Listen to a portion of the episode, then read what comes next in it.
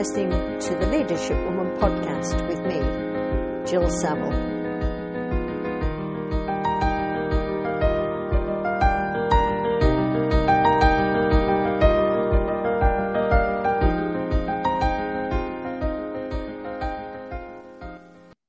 And today uh, on the podcast, I have uh, a very good friend of mine. I nearly said an old friend of mine who uh, is sitting in the UK.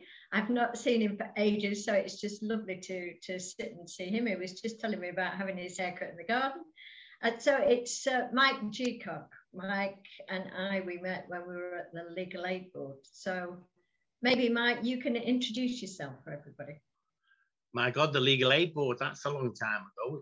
It soon became the Legal Services Commission, didn't it? So uh, be- before that, I was uh, uh, kind of working in financial service. So I was effectively uh, doing the retail transformation program for the Royal Bank of Scotland as it went through its massive transformation and the famous project Columbus and McKinsey's. Um, I was part of that team, which was quite exciting. So I guess uh, without realizing, that was my first real introduction to transformation, change, or of that sort.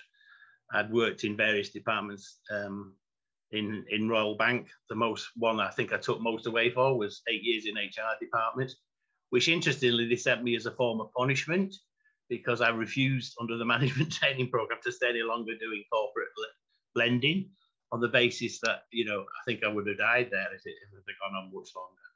Uh, people were promoted by moving one desk to the right, and that was kind of their ambition. So I guess I knew I wasn't put out for corporate banking. So they sent me to HR. Best thing I ever did. Started to learn about people. And I get, I dare say, as we go through this next 20, 30 minutes, people will be high on the list of things. And then uh, I decided I wanted to, to go into the public sector quite well. I think I must have taken a bang to the head at that particular time. Uh, or somebody was very convincing. One of the consultants, I think it was Odgers, I think, with hindsight, convinced me that I should go and work with uh, one of our favorite, one of my favorite leaders, I think one of yours, Steve Orchard. And um, I only worked for him for 15, 14, 16 months, but what an experience, you know. The guy was legal aid through and through. He recognized the need was for change. He recognized that some of the skills that hopefully I brought, not least a bit of personality and things like that, that, you know, it was okay to be a leader that cared. Um, so he gave us a bit of head really, and I think that's where you and I bumped into each other, where we were kind of wrestling with these challenges. And of course, then Tony Blair's government came along with access to justice, which in some ways, and we I didn't recognise it was a catapulted us into more change, a, positive thing, I think, in that sense. Um, hmm. But so, it was so, it was really interesting. Let me just go back to Steve Orchard then, because uh, leadership is our thing, and um, my recollection of him was that you felt so safe. Um, I can remember we were going through a huge change with the criminal contract or something like that, and uh, nobody liked us. And um, and and being in his office one day, and uh, I, I was I was quite stressed about it, and and he said, "Look, I am going to go off and play golf back to, I can't remember where he came from, but it was out Dorset. of London. Dorset. I, I'm going to spend the weekend, I'm going to play golf. I'm not going to think about it, he says. So don't you. And, and it gave you that permission to switch off. Yeah, yeah. Well, I remind what reminds me of Steve is I used to go in, he'd have a brew, a pot of tea, and a cup of tea. His feet would be up on the desk. I think in those days you might have been allowed to have a fag in the office, or maybe, or maybe not. And mm-hmm. some of the biggest decisions we ever made was was he prone sitting with his feet on the desk saying, "Yeah, we're going to do that, mate," or "You're going to do that. What support do you need from me?" Which at that level of seniority was unusual at the time. It's unusual now, but he didn't know it, and I didn't know it. He was an enabling leader. He knocked down the barriers for you. He used to take me to see the Lord Chancellor, and the way he dealt with the Lord Chancellor was like spectacular. I mean, it was just um, just did it didn't change. You know, just said here's the rules no. of the game. This is what we should be doing. Um, so that was what it was all about. That's true. When he was called in front of select committees, I mean, you would think he was just going out for lunch. Yeah. This this uh, this calmness, this this safety, and uh, and I think the legal, legal aid board, whilst yeah. under him, we really thrived. I was sorry I didn't work with him longer, if I'm being honest, because it was such a great opportunity, and I was I could sense I was learning as I was going along. And of course, you only have to next nip next door and get your finance sorted out with Brian. I mean, it was just they were. A, a, That's true. I'd forgotten him. Yes. yeah, they were quite a double act, the pair of them. You know, so um, that was that. That was always a, a healthy relationship as well, because Brian offered challenge as well. So he was steeped in legal aid as well, which was always helpful. So you have plenty of experts, and then you have the up and coming people, people like Richard Collins, who kind of you know was making his way. Um, but what struck me about the public sector, it was my first experience, just how good the staff are, and they get bad press. You know, I never give the public sector bad press, but the leadership was different. It was. I found the first three months, and Steve said, "What's the biggest thing?" I said, "The difficulty in getting decisions." not necessarily, but you know, in government and things, it slowed everything down. That was my learning curve for the three, first three to six months, I'd have to say. Let me go on to Richard Collins because I worked with him for quite a while. And he also was somebody who enabled me to go off and, and do my own yeah. thing. But you talk about coming from the private sector, and I can remember we all knew you'd come from the private sector, but you never made us feel second best? I, th- I think mm. my challenges were, and I guess the bank had started to move away from Somato Financial Services some five years earlier, in that they celebrated technical experts, but they didn't necessarily make them people managers, understanding that often that was a mismatch, that if you wanted mm. your best technical people, I found when I went into the public sector lots of very technical people who weren't as comfortable managing people as they probably should have been. And that impacts on staff when you've got leaders who haven't got those emotionally intelligent skills. They did care, but they cared in terms of the technical stuff. If you gave them a, a policy document or to go and do a one-to-one, I know what they'd be doing. They'd be doing technical document. One of the one of the lessons I learned early on was to say, "How many one-to-ones have you cancelled this week?" You know, and they used to look at me. I say, "Well, five.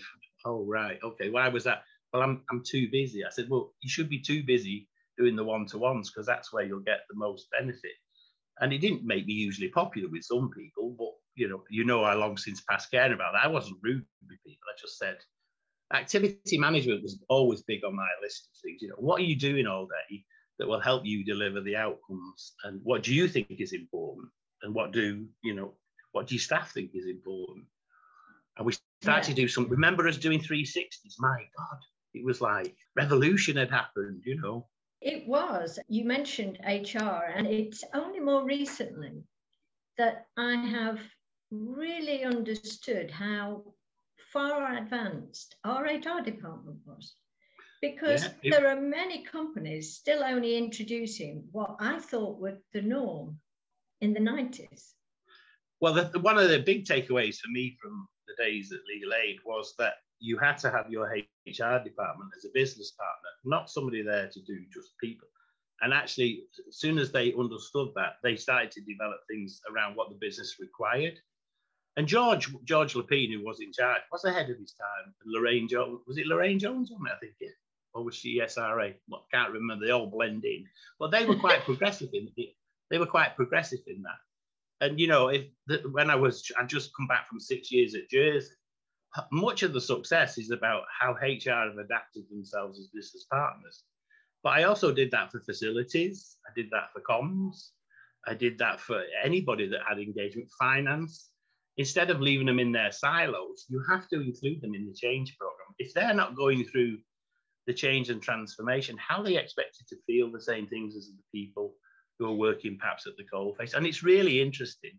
And I see loads of organizations toiling with this because they don't focus on outcomes. They, they still handing out KPIs and documents and hugely beautiful glossy documents on work, uh, you know, equality and diversity. Equality and diversity is in the DNA of an organization. It's not a policy that's handed out or look at us, we've now got, you know, a policy document that's well read. Well, it's not. It's actually the action. You know, when you go into business, it's it's, it's the people at the end of it. Mm you probably realize I feel quite passionate about this by this. Stage. Yeah, I can I can tell, and uh, as I said, I had no clue what we were going to talk about. uh, I talked about you the other day in a group of oh, right. because today I'm quite involved in mindset and the fact that we can choose our attitude. But once upon a time, I certainly wasn't, and I let my emotions uh, go away with me. And I can remember you stood next to my desk and you'd be saying, How are you, Jill? And I'd say, Yeah, I'm fine. Well, um, I'm not good, but how are you? And you'd say, Well, I'm happy. And I'd say, How can you be happy? You know, everything's turned into whatever. And and you'd say, Because I got it this morning and decided to be. Yeah. And I still do that every day now. I mean, you, you might want something new, and there are two or three other things I've been able to attract that I do exactly the same things every day. I spend 15 minutes every day just speaking to people, usually on the phone and simply saying thank you. It's worth, you can't put a monetary value on it because the whole mantra for me now, and you know what I'm going to say, I think, is that people don't care how much you know until they know how much you care. And I, you know, I do that every day. How can you show people that you care about them? Um, and that's when good times, bad times, when they need your help, not give always giving them solutions, although sometimes that's what you need to do, but actually, you know, just showing that you care and I was talking to a group the other day, we were we were saying that back in the days, and this was in the banking days before before I went to legal aid, there was a big drive in the old bank on visible leadership. And um, I always tell, and it's a true story, that they obviously they'd been to one of their meetings, probably at a golf club of those days, and probably had a round of golf. And somebody had told them that they needed to, to play more visible leadership. And I had a manager who, you know, we didn't know anything about. He used to come, he used to sit in his office, tea would be wheeled in and various customers.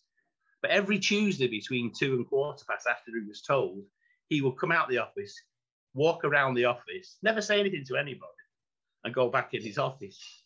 so me being the cheeky chappy that he was, I was, I said to his secretary, you know, we all know it's between two and quarter past on it's Tuesday afternoon because Mr. Mm, had walked around. And she said, yeah, he's got a diary card that comes out that says and I said, Are you serious? And she said, Yeah, that's his response to visible leadership. So you can see the changes and, and how attitudes have changed. And I always thought with you, your attitude was contagious. And that's kind of a good thing, you know, if you can be, you know, positive and stuff, then people will respond. And if you need to put your arm around somebody, you need to put your arm around somebody. Or and you need to be able to give them difficult messages, but you know, it goes back to one of my first ever best managers in the bank who said to me, treat people as you'd like to be treated yourself, and you won't go far wrong, mate. And you know it's true. Mm. So, yeah, lots lots of little things. But I do say thank you. Try it. If anybody's listening, try it every day, 15 minutes. You'll probably get through five or 10, 25 a week, 100 a month, 1200 a year, just by saying thank you and just see the impact it has, honestly. There's, mm. there's, you'll, you'll have no difficulty finding reasons to say thank you to somebody. No. And thinking about COVID then, thinking about everybody suddenly moving into this remote working space, um, what you've just suggested may well be something to adopt, would you say? Yeah, I mean, COVID has been really interesting because in the first four months, I sat back and sort of smiled to myself because it's saying this is about IT and, and, and the enabler. And I've done remote management as you have. It is by far the most difficult thing ever to do. And one of the guys I, who rings me up when he's having a, a panic attack or a crisis just says, We're not connecting with the staff. So I said, Well, have you trained your managers in how to deal with remote management? And what information are you providing? And he went, No. So I said, well, why don't you start off by picking up the phone and phoning somebody that's on the lines working with them, say, how is it going? And you don't need to do anything for two days because it'll go around like Wi-Fi. It'll be better than any email. But actually sit and talk to people. What are the difficulties? What, what would you like us to do better? And the number of businesses that just didn't go and look at remote management and where you've got a very proactive HR department, and we have got them, they're, they're out there, they recognize that. And as soon as it was getting the IT in place, it was about how do we support you managers and, uh, and in terms of well-being, an organization that's got a real agenda uh, to well-being would have sorted that out. And, and you know, because that's what it's about, really. That's true. I think that companies that already were very good at building trust and engagement yeah. coped well in the remote sector. The, the companies that just wanted to see bums on seats and monitoring people put in the surveillance technology on the, oh, uh, yeah, yeah. on the IT.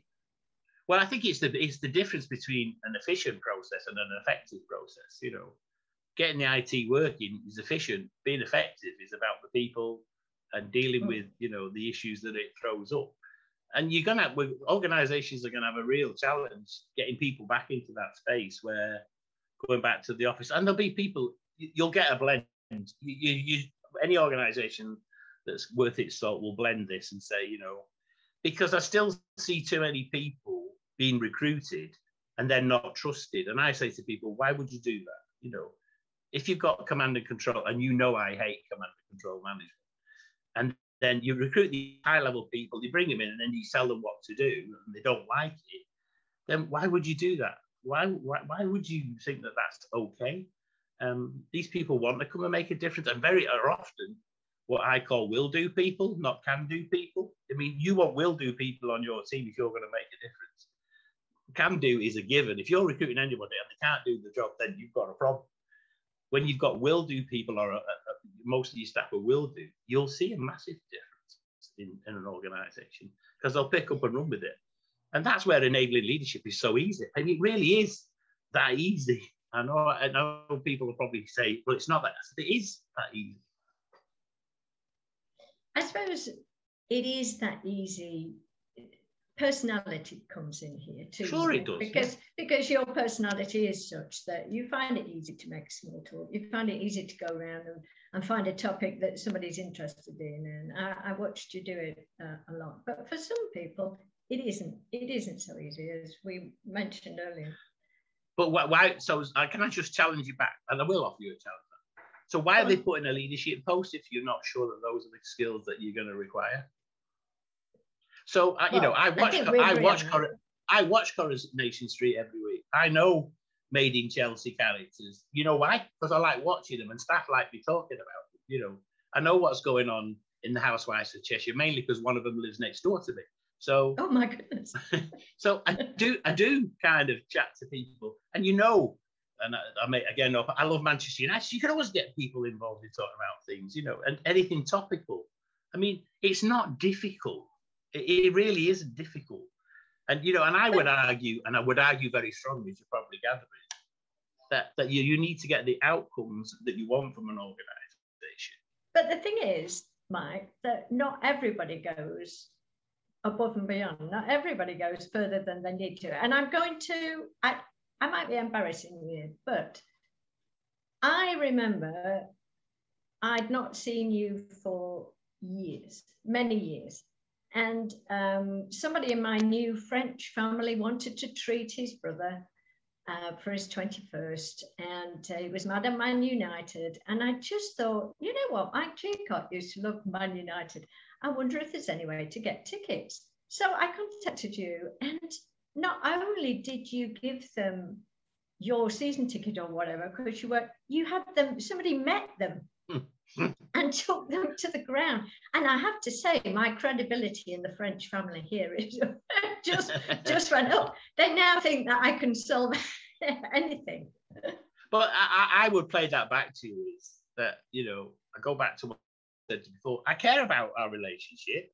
So and I, uh, you know so if I can make that relationship better by doing you something you've asked me to do and it, it wasn't a difficult ask, then I would say to why wouldn't I do and, and, you know too many leaders don't even make the contact with people to know what they care about. I mean legal aid was a good example. I remember there was an individual and i won't name the person for, for fear of being sued and everybody says oh that's just x. She's always like that or he's always like there were two of them but he's always like that and i said well that's not acceptable you know well what can we do i said well who's the manager so i sat down and we had a very interesting chat and you know, and I said, you've got to challenge this because actually they're determining the outputs and the outcomes for an organization. And actually, if you're doing proper management of performance, uh, there is a difference between management of performance and performance management. Uh, then you should be kind of doing that. And I said to manager, when was the last time you had a one to one? Oh, they don't like them. I said, and and so, so um, but you know, you can spot things, you know, and I, I learned very early on that you know good managers spot things. I mean, when I got my first assistant manager's job in the, in the bank, I was going to change the world, me. And uh, I used to work from seven o'clock in the morning till nine o'clock, and all my staff were going home at five o'clock. Um, my manager came in one day and he brought me a brick, a house brick, and he put it on my desk. He said, There you go. I said, What do you mean? He said, Every time somebody brings you a problem, you pick it up and you put it in your haversack and you wonder why you're going home knackered. Your wife's probably complaining that you're never going home. You think that by you doing it, it the team looks good. It doesn't. So pass the brick back. Every time you hear something, don't do it. And it was a magical lesson for me because all of a sudden I thought, well, and performance management was it because I would have got performance managed. And I thought if I do it and I cover for the team, then I'll be all right. And of course I wasn't. So no, I did learn. No, and, I, and I've heard that in a different way. Um, don't take the monkey. I can't yeah, remember yeah. who who read that, but yeah, somebody comes with a problem, it's a monkey on the shoulder, and if you're not careful, you've got it on yours. But you so, can yeah, imagine me, in, you can imagine me in a posh office with a brick on me on my desk, can't you? Thinking, you know, is, is this something? Is there, is there a subliminal message from? It? Well, actually, there probably was, if I'm being honest. But it's things like that, and uh, you, you don't recall them then as you know good emotional intelligence because it wasn't the hot topic, but. No. These were good. These were good people leaders and, and the, the other thing, um, not only were you talking about mindset many decades ago, uh, which I'm now into, you were also quoting John Maxwell with yeah. that, as you just have. Um, were you reading his books at the time, yeah, or yeah. did you just see this yeah. quote? Yeah, I made a decision in 1990 because it was 1990. Kind of, you know, over the next five years, I wanted to improve something. So rather than play at the edges. I thought, what am I going to do? And emotional intelligence was just starting to kind of get some credence. So I had to read all those things, you know, Good Habits Covey and people like that. I used to go to webinars, and my bosses used to go, "Why do you want to go to that?" But actually, I'm trying to learn. And the bank had just kind of gone into using profiling for things, and I found that fascinating. Certainly, emotional intelligence. The best one is when we we I was sent and we did animals, Uh, there was a variety thing. It was used to be animals or some other things. And I filled in the questionnaire and I was with one of my best friends in the bank. And we were actually in Scotland. And we filled it in and we, said, right, we'll come back after lunch and we'll give you the answers. So when we got back in, we were visibly excited. The people on the stage were visibly excited. And they said, we, we needed to get, we were so keen to speak to you. We've been doing this for like three years and we've never had a panda in the audience. And my mate went, that'll be you. And I went, and of course, what was the next phrase? It was Mike Jeacock. Who is he? And he's a panda because they were very rare then. And they used to say there was a like a, a high and a low. And I hadn't gone out, gone right between the two. I hadn't gone high or low. I've been like, so we've never seen anything like it. So I said, well, so I was psychoanalyzed for about three weeks afterwards. So just beware if you're filling in these profile forms. But I used to find that stuff fascinating. Try in your own ways to put them into practice. Yeah. I do like people. I, I know you like people. You don't have to persuade me. No, but you know, sometimes you work with some managers and you think you don't like people, do you? You know, in that sense. And it may sometimes it's as basic as that. And boards have got a lot to answer for.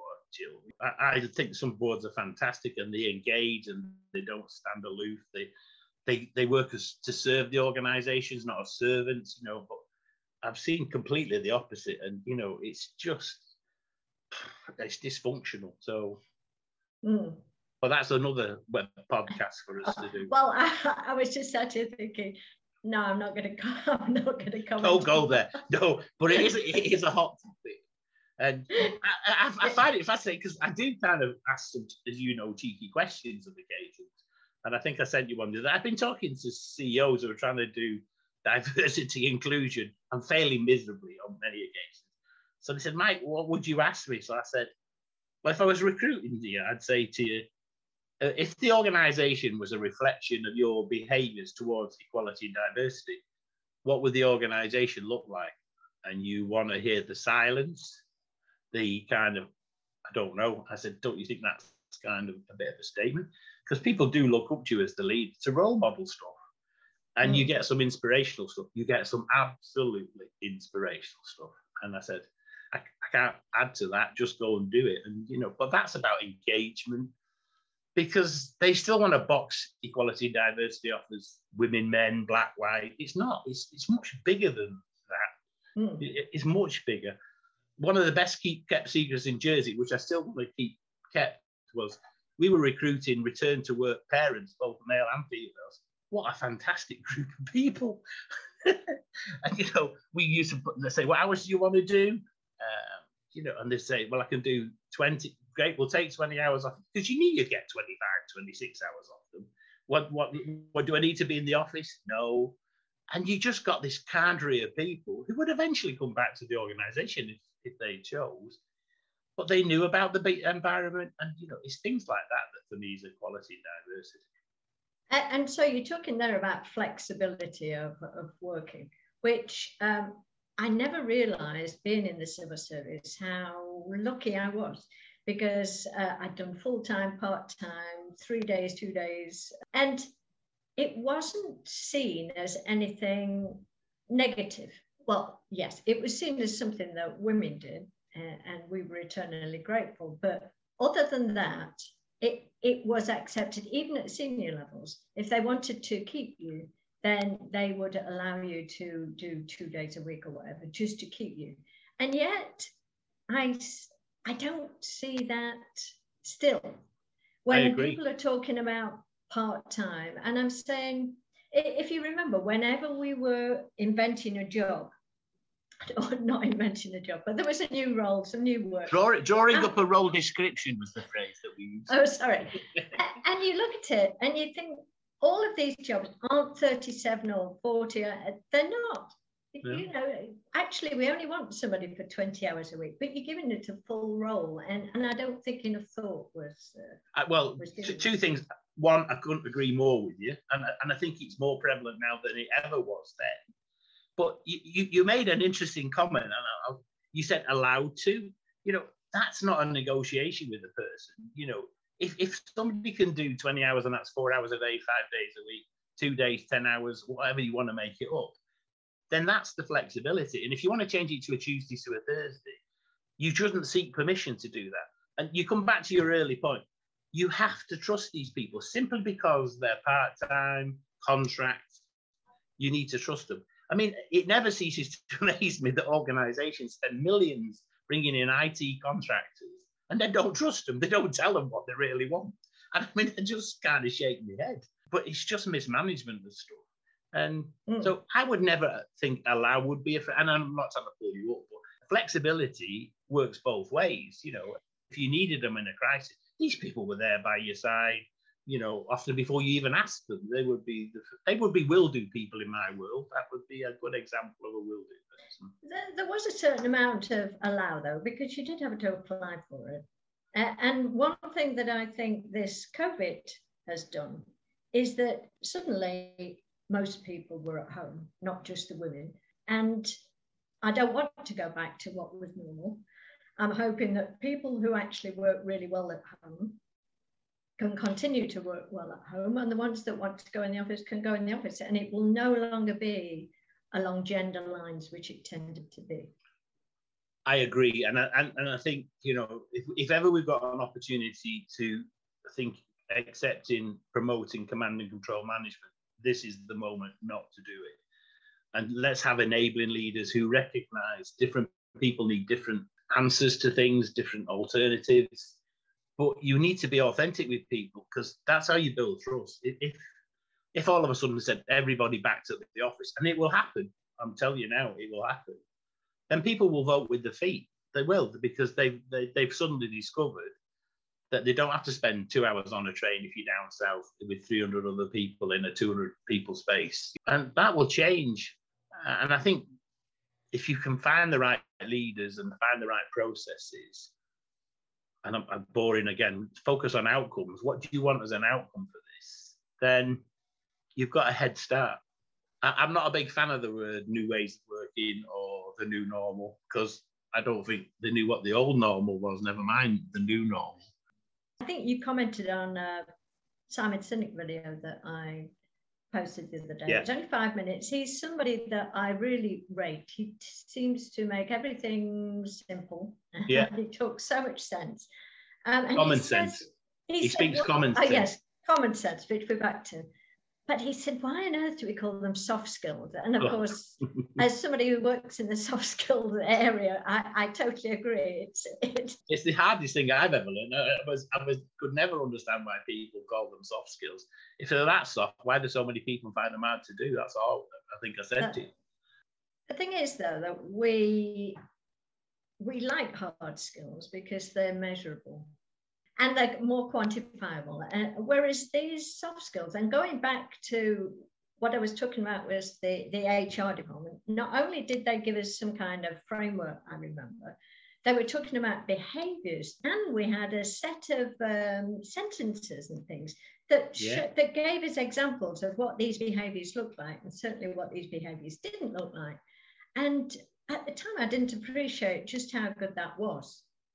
Well, so, don't you remember the gate? Don't you remember the gas of breath when we said that fifty percent of your reward is now based upon your behaviours and fifty percent on what you would call the hard task? You know, people were marking fast. Mike, what does that mean? So I said, it means you're going to have to do some people stuff and get the right behaviours. Don't you think I've got them already? Well, no, not really, no. And you know, we're trying to give you the opportunity. Sometimes you just have to leave the organisation one of the one of the biggest terrorists, and I'll, I'll use the word carefully in this sentence, came to me after six months and said, "I didn't appreciate what you said about being people, but can I just say I've never enjoyed a job war." And you know, you you know, kind of you're going to win then, don't you? Really? And I said, "Well, what what made the transition?" Because I could see the impact it was having on other people, and I also started to understand the impact of me being as I was was having on people, and it was never going to be acceptable. And you know, those are wins for you. So human skills are really important. They're very hard to quantify and measure. Do you have any tips for how would you yeah, develop do, human skills? Well, I, I, think you've got to be comfortable with feedback. Somebody once said to me, and I didn't appreciate it again at the time, that feedback is the breakfast of champions. And I used to think, bloody hell, what does that mean? And kind of I was in a bit of a turmoil for probably a couple of hours, and then I started to, you know, he's right. I'm a big fan of 360. I'm a big fan of big fan of feedback. I'm a big fan of doing observation coaching. I, I will sit in with my people that I manage and watch them do one-to-ones, not to pick holes in them, because you know, just to help them improve if they're really struggling. Well, you know, agenda setting, it's not about you speaking for 59 of minutes of the hour and them doing one minute, you know, stuff like that. I guess role modeling and kind of showing people the softer skills can be achieved. Three sticks mm-hmm. is very powerful. If it's used as a blunt instrument, then don't do it. That that's my only caveat because if it's just seen as a, and a chance to vent and you, you've held a grudge against somebody for 20 years and this is your chance to to vent it, then don't do it. But you, you've got enough people clever enough to know what the right kind of commentaries that are coming through, mm. and start to look at that as stuff. And staff surveys, I look, I like staff surveys, but not kind of happy sheets, you know, in terms of. and then when you've got the feedback, forget bring the people with you. Get, you know, a Jersey, some of our best ideas come from not to decry their jobs, but the receptionists, the, the post people, they were brilliant because they knew all the funny things that were wrong, really. And you, know, you should always take those commentaries on board. So involve people, feedback, communicate with people, difficult conversations as well.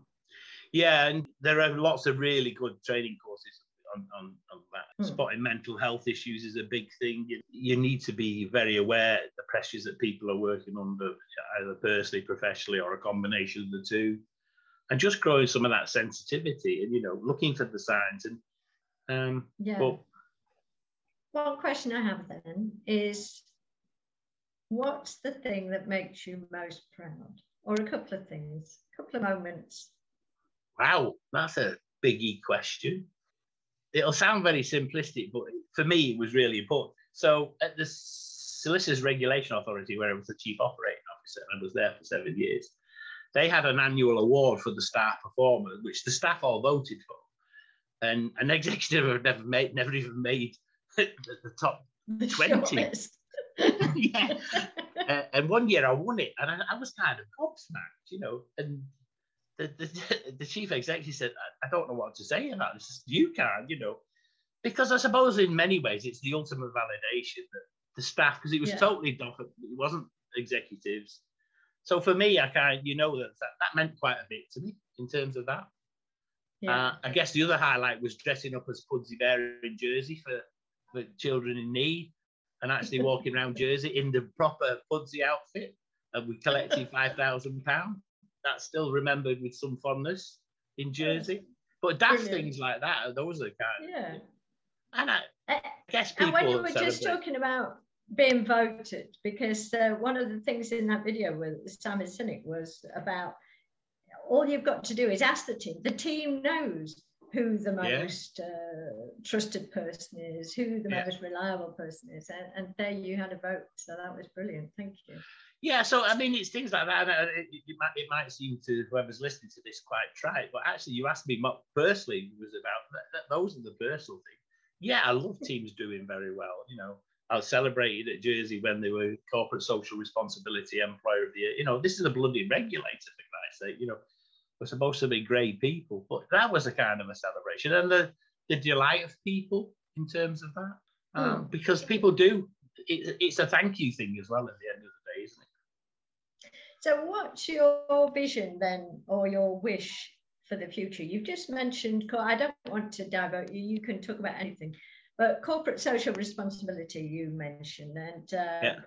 I, I was thinking of sustainable companies, sustainable business, and uh, how the guy at Unilever, Yeah. Coleman was it? I mean, he he left, and the, the guy at Danone has just left. So at, at first, I thought there was a trend for more people over profit, but it it seems to have stalled. But that's just Yeah, me. because I, th- I think people have got very, very lofty aims. My, my idea of corporate sport, the reason Jersey won won it is I gave everybody 15 hours a year to do corporate social responsibility. I gave them 15 hours. I said, you can do things that, you know, provided you're not off doing stupid things. And people came together. We signed up with MenCap. They had a, an area that needed help. So people cutting down trees and doing stuff. But the build up in teamwork, I mean, some people had worked in the same building for five years and never spoken to anybody, you know, about from the top floor. So it's, it's, it's great if you've got a leader doing it, but actually it's gathering in people, you know, gathering the staff. That would be something I would kind of see as something I'd be happy to be associated with because it, it, it brought people out. I mean, I remember at Legal Aid, somebody, one of the guys there, you know, and it, they said that he wasn't well organised. So I sat and talked to him. He ran the bloody Scout Jamboree for the whole of Great Britain. He, he said he couldn't organise anything. so I said to his, I remember saying to his manager, he was in one of the regional offices, I said, he's a character, isn't he? He said, well, he's, he's, he's very, you know, we're not sure he's good organising. I said, have you ever asked him what he does outside of work? Well, it's something to do with the scouts. I said, something to do with the scouts. He organised the jamboree for the whole. They're going to Japan, I think. I must have a memory like something else. But, but he was taking like 700 scouts to, to, to Japan. I said, I think you should go and have a chat with him. Anyway, sure enough, within 12, 18 months, he was a great supervisor. Mm. Well, it's things like that. And I, I know I'm smiling about it, but it's memorable stuff, you know, just by And- and- asking. and there that, that could take us into all kinds of things because I've seen some people thrive under one manager and be absolutely terrible under another. It's just how how. Uh, Well, yeah, but you know, uh, it's, it's, when I first walk into organisations, and I'm sure it's the same for you, people are very happy to say, "I've got 20 years' experience," and I used to say to them, "Have you got one year's experience you've used for the last 20 years?" And they kind of look at you because they've, they've survived on something they did well 20 years ago, and, and that's my that may seem an exaggeration, but it's not too much of an exaggeration. Well, I've heard you say that before as well. I And, you remember know, that one. and it's always a good opener So you know, tell us about your current experiences, like what, what you know, you know, what you're most happy about in the last twelve months, six months, if you want. And mm. you know, some of them toil with that. Mm. But yeah, so experience is a very interesting uh, measure, shall we say? Absolutely. So I want to thank you for coming and sharing your experience with us. it's certainly been a pleasure for me, and uh, I'm sure that you've been talking about all kinds of issues that are still as relevant today as they were when we were going through them. Yeah, that's that's the thing. You know, it, it might seem to it, but the same issues are still knocking around. It's about people. It's about being authentic, and as our favourite person says, it's about caring for people. And you know, if you can you know, make all those things, do all those things well, then you've got a good chance of being an effective leader, a really effective leader, in my humble Absolutely. opinion. In your humble opinion, there's nothing much humble about you. well, is this what you? Is this an interview that you were expecting, or you didn't really know, did you? Well, I knew. Yeah, I knew roughly because uh, you and I have had various conversations. So yeah. I, I, did know the things that you were passionate about, and I knew that, that, there would be things that people would be interested in listening to. So, uh, so yeah, thank you. You didn't disappoint, Mike, at all. Thank you so much for coming. And have a lovely uh, weekend. It's Friday. The sun is shining. It, I think Friday. it's Friday. Well, I'm not sure because with with with lockdown, they're just blending to each other. Weekends don't have weekends anymore. They're just another true. day. And this podcast goes out on a Monday, so thanks for that. Oh, this Monday. Next Monday, yeah. Oh, it's going on Monday. well, don't forget to send me if you think it's any good, send me a copy. If not, don't bother. Of course, of course, De- yeah, definitely. So thanks thank for coming for the, on the Thank leadership. you for the opportunity. Uh, it's been great to talk to you, great to catch up with you. And as I said in your notes, you were a pleasure to work with. I'll pass the compliments back. And you've obviously, you know, got a passion for stuff very similar to mine. So more power to your elbow or whatever else you're using to make a difference. That's lovely. Thanks very much, Mike. okay. Speak to you again soon. See you soon. Thank Bye. You. Bye. Bye.